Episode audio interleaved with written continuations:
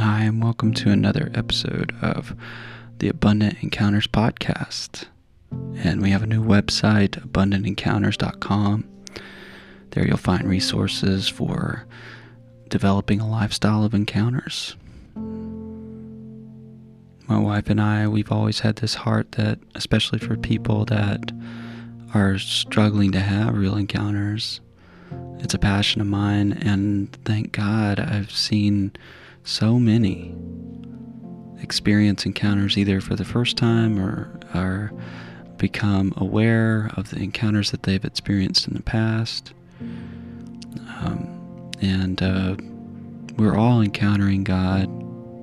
Thank God for God.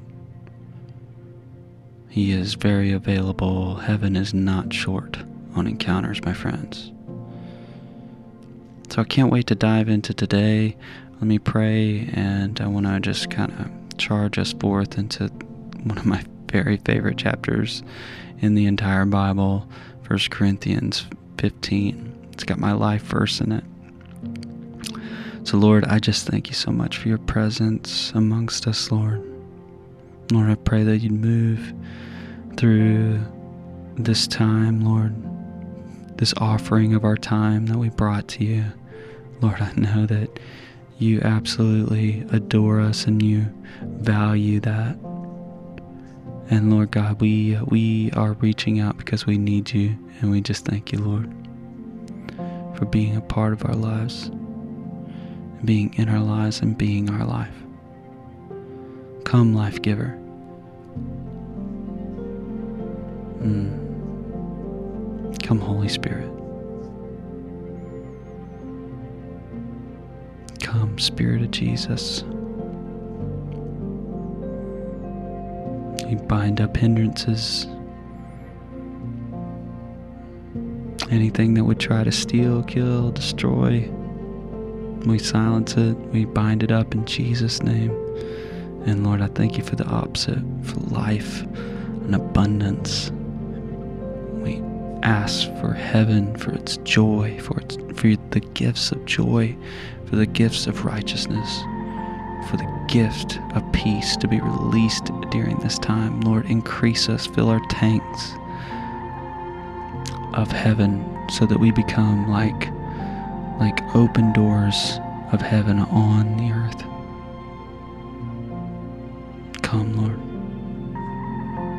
Come like you always do. Thank you, thank you, thank you, thank you. Thank you, thank you, thank you, thank you, thank you, thank you. Lord, I also pray that you take us up into heavenly places where we're co seated with you, Lord, so that we wouldn't hear the accuser because he's not in heaven. He felt like lightning. He's cast out. The accuser doesn't not have a voice in heaven, Lord, and I pray that we can be seated with you, where we are co seated, and we could experience that during this time of Christian meditation, Lord. In Jesus' name, amen. Today is a real treat for me. I absolutely adore 1 Corinthians 15. We're going to be reading it from the Passion Translation. Um, and just can't wait to get into it. So let's do that.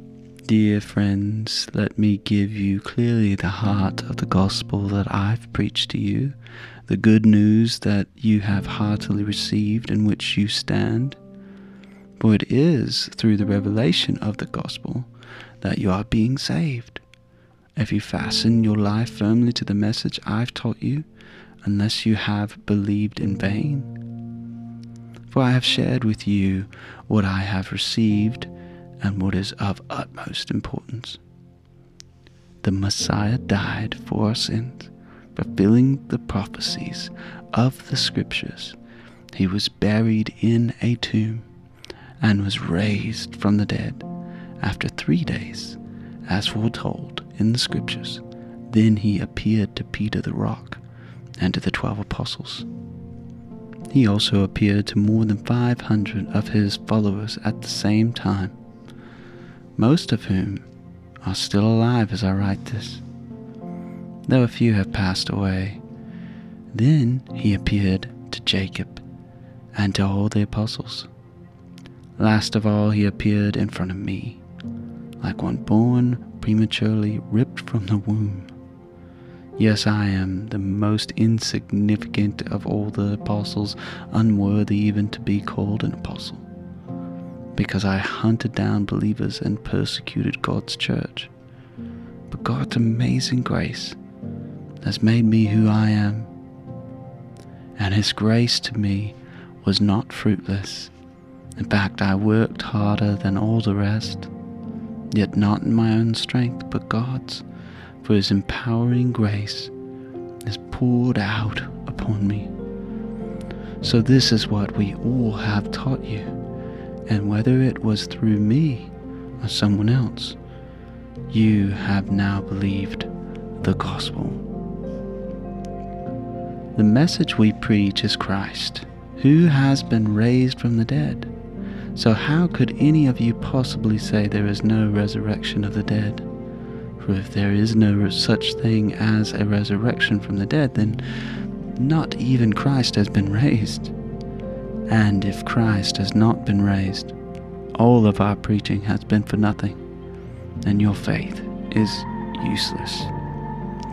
Moreover, if the dead are not raised, that would mean that we are false witnesses who are misrepresenting God. And that would mean that we have preached a lie, stating that God raised him from the dead, if in reality he didn't. If the dead aren't raised up, that would mean that Christ has not been raised up either. And if Christ is not alive, you are still lost in your sins, and your faith is a fantasy. It would also mean that those believers in Christ who have passed away have simply perished. If the only benefit of our hope in Christ is limited to this life on earth, we deserve to be pitied more than all others. But the truth is, Christ is risen from the dead as the first fruit of a great resurrection harvest of those who have died. For since death came through a man Adam, it is fitting that the resurrection of the dead has also come through a man, Christ. Even as all who are in Adam die, so also all who are in Christ will be made alive. But each one in his proper order Christ the firstfruits, then those who belong to Christ in his presence. Then the final stage of completion comes when he will bring to an end every other rulership, authority, and power, and he will hand over his kingdom to Father God. Till then, he is destined to reign as king until all hostility has been subdued and placed under his feet. And the last enemy to be subdued and eliminated is death itself. The Father has placed all things in subjection under the feet of Christ.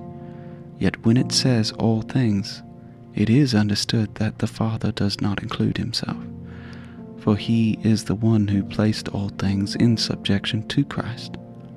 However, when everything is subdued and in submission to him, then the Son himself will be subject to the Father, who put all things under his feet.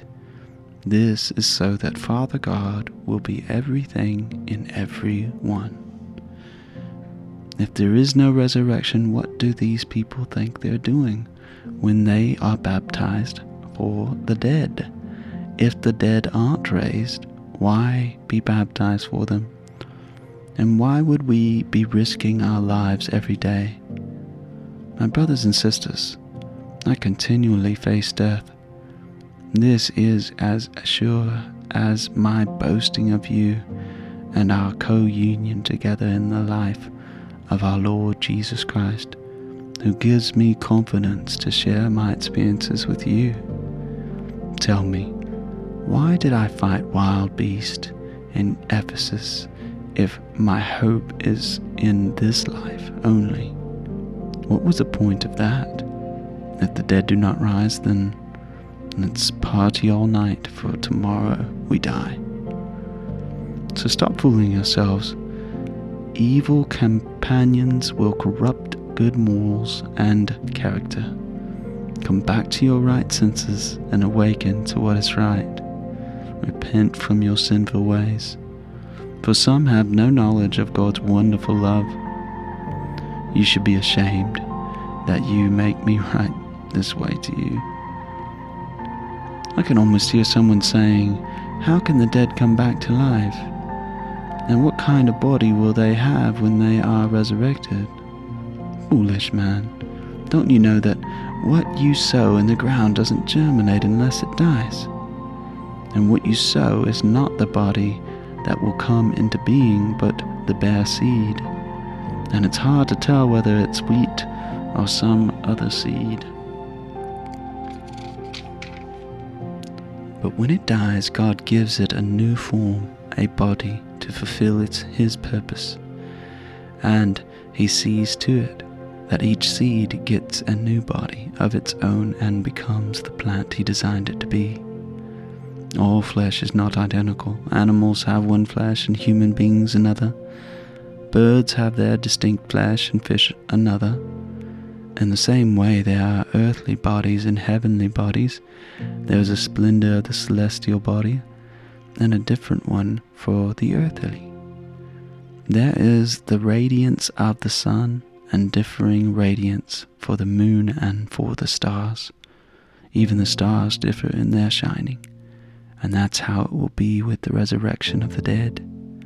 The body is sown in decay, but will be raised in immortality. It is sown in humiliation, but will be raised in glorification. It is sown in weakness, but will be raised in power. If there is a physical body, there is also a spiritual body, for it is written, the first man Adam became a living soul. The last Adam became the life giving spirit.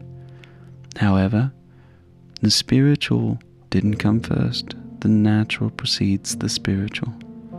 The first man was from the dust of the earth. The second man is Yahweh from the realm of heaven. The first one, made from dust, has a race of people just like him who are also made from dust.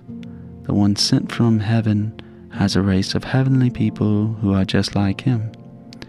Once we carried the likeness of the man of dust, but now let us carry the likeness of the man of heaven. Now I tell you this, my brothers and sisters, flesh and blood are not able to inherit God's kingdom realm, and neither will that which is decaying be able to inherit what is incorruptible. Listen, and I will tell you a divine mystery. Not all of us will die, but we will all be transformed.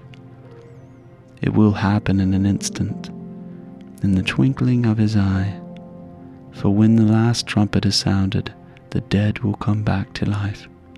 We will be indestructible, and we will be transformed. For we will discard our mortal clothes and slip into a body that is imperishable. What is mortal now will be exchanged for immortality.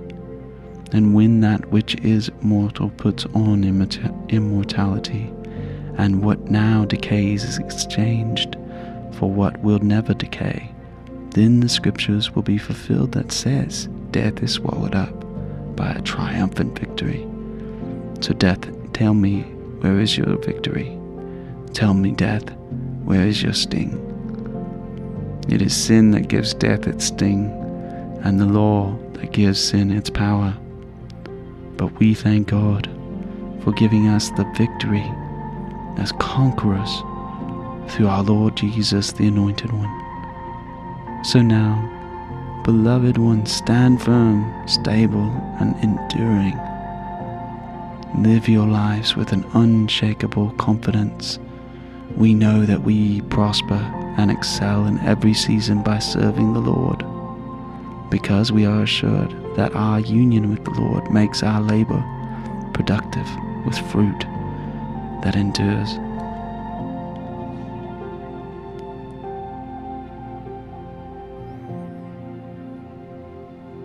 The Lord changed my life with a scripture, um, actually from the New King James Version, and um, the, from 1 Corinthians 15. And um, in the New King James, it says, in all capital letters, death is swallowed up in victory.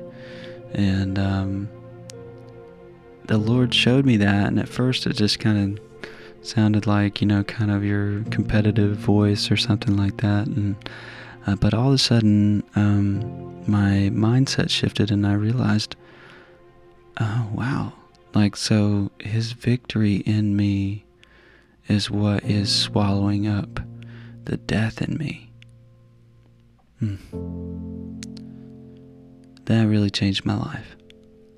So it's so when we look inside and we find Jesus, the death in me doesn't stand a chance. The things that are right about me are what begin to swallow up and take up all the room that the things that are wrong about me have manifested within. It shifted my values and changed my life. And I've held on to that scripture ever since. It's more than any other scripture in the Bible. It's uh, it's guided me. It's continually spoken to the way that I I uh, make decisions.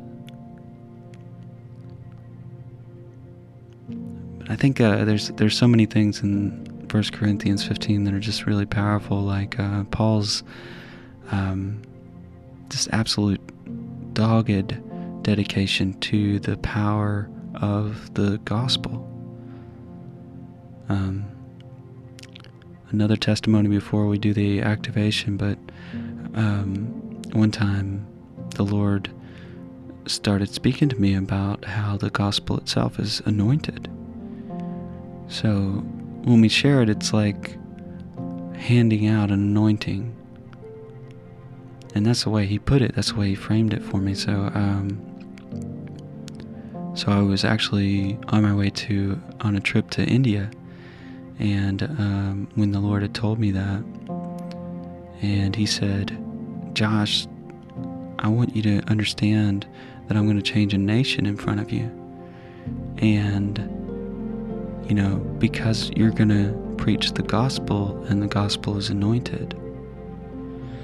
And so, you know, I got to India and uh, it's too long of a story to tell, share all the details, but I ended up preaching in front of 700 Hindus, which is not an accident. The Lord put that together. It was not planned, but it, it did happen, and um, and uh, so I knew exactly what I was going to do. I, I was going to preach the gospel, and it was around Christmas time and I was pre- it was a school that I was preaching at, so I shared a, a version of the gospel that I thought would really speak to this this group, and um, I talked about how Mary had had such value for her child that, and read those scriptures around that, and uh, I even in boldness because I could tell, you know, at this, at this point, I'd been in India for two days, and the only people I'd ever heard talk to a crowd, they were shouting. So I thought well, I better shout, you know, and not nothing like a Christian meditation in that.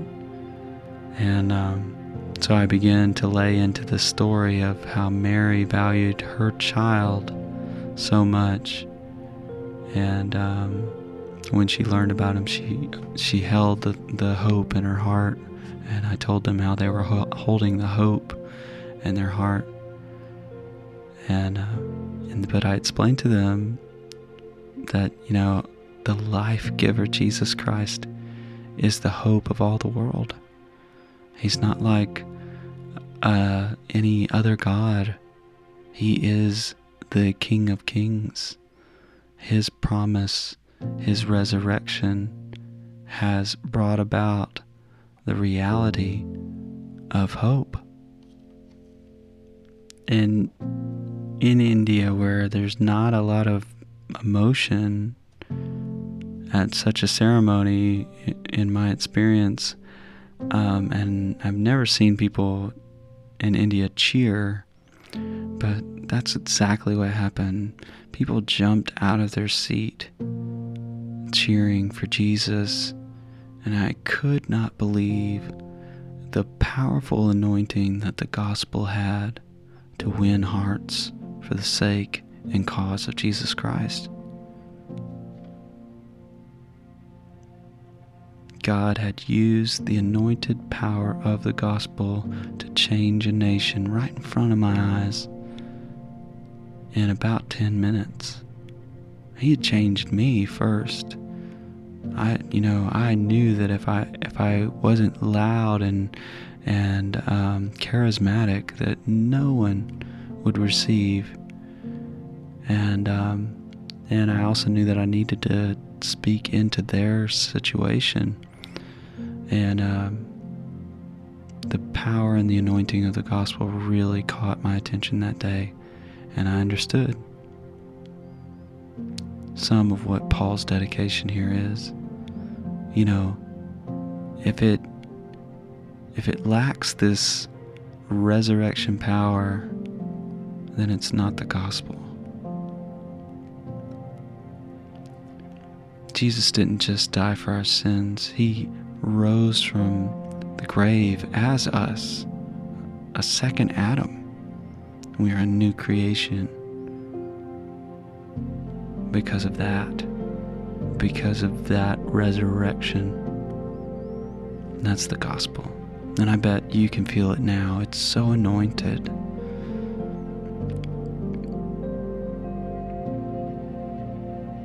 And for this podcast, I wanted to encourage you to try that. Try to share the gospel in your world. You know, there's even stories of ancient saints that would share the gospel with like plants and animals. That's how crazy powerful the anointing was. They were having experiences sharing with plants and animals. I'm not saying do that. Um, I would encourage you to go and take your opportunities to preach the gospel in any way you can. Tell the, the real gospel, the resurrection gospel. Jesus came for us. He died as us. He rose as us, a new creation.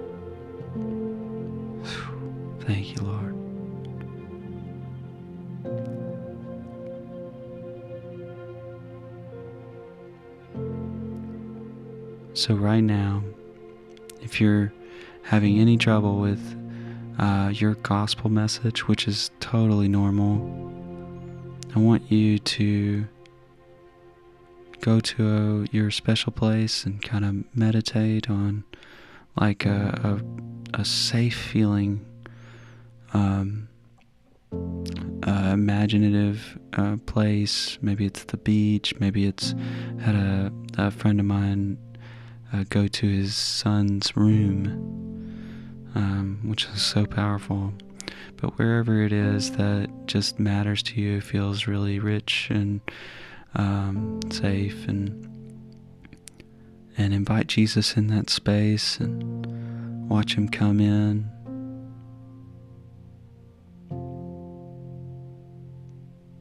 And I want you to kind of have a Thomas moment uh, in your imagination. And it can be very powerful to do this. I want you to ask Jesus if you can touch the wounds.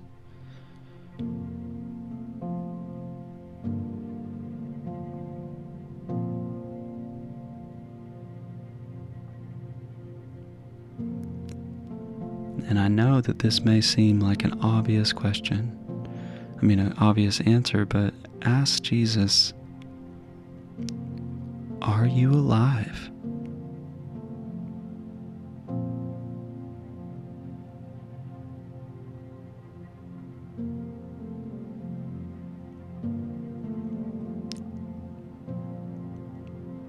He's so creative in the way he's I believe he will tell you that he is very much alive, of course. That can be your part of your gospel message, part of the anointing. But let's also ask Jesus, Jesus, would you anoint me to carry your gospel? Your story.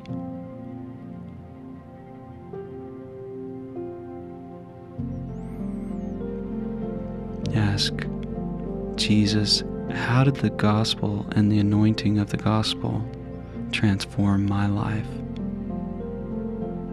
And this is key because this is where he's going to show you like how you carry the gospel message into your world because the deposits he's made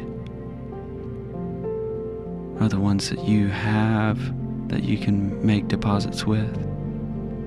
So, Jesus, how have you used the gospel to transform my life?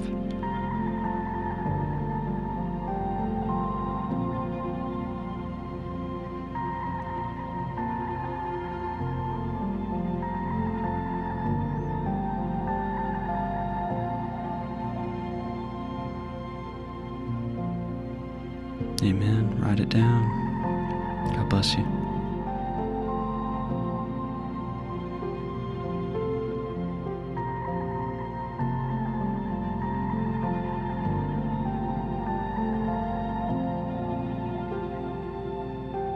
Today might be a big new day, especially if it is the first time you used a prophetic act like this and got pulled into a real encounter with the living God in His heaven on earth.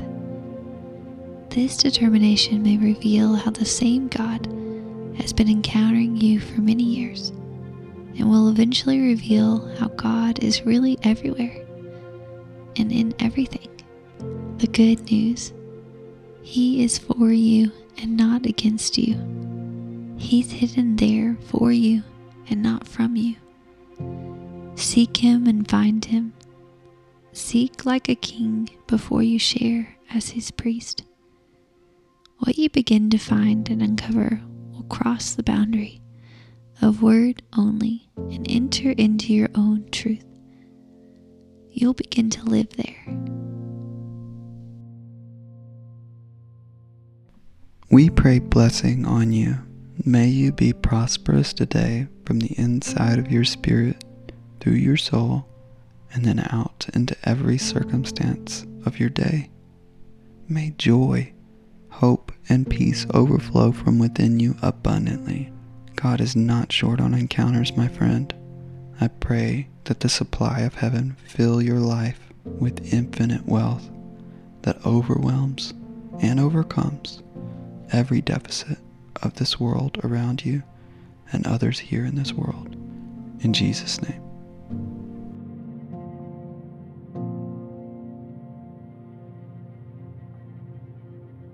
The Lord bless you and keep you. The Lord make his face shine upon you and be gracious to you. The Lord turn his face toward you and give you peace.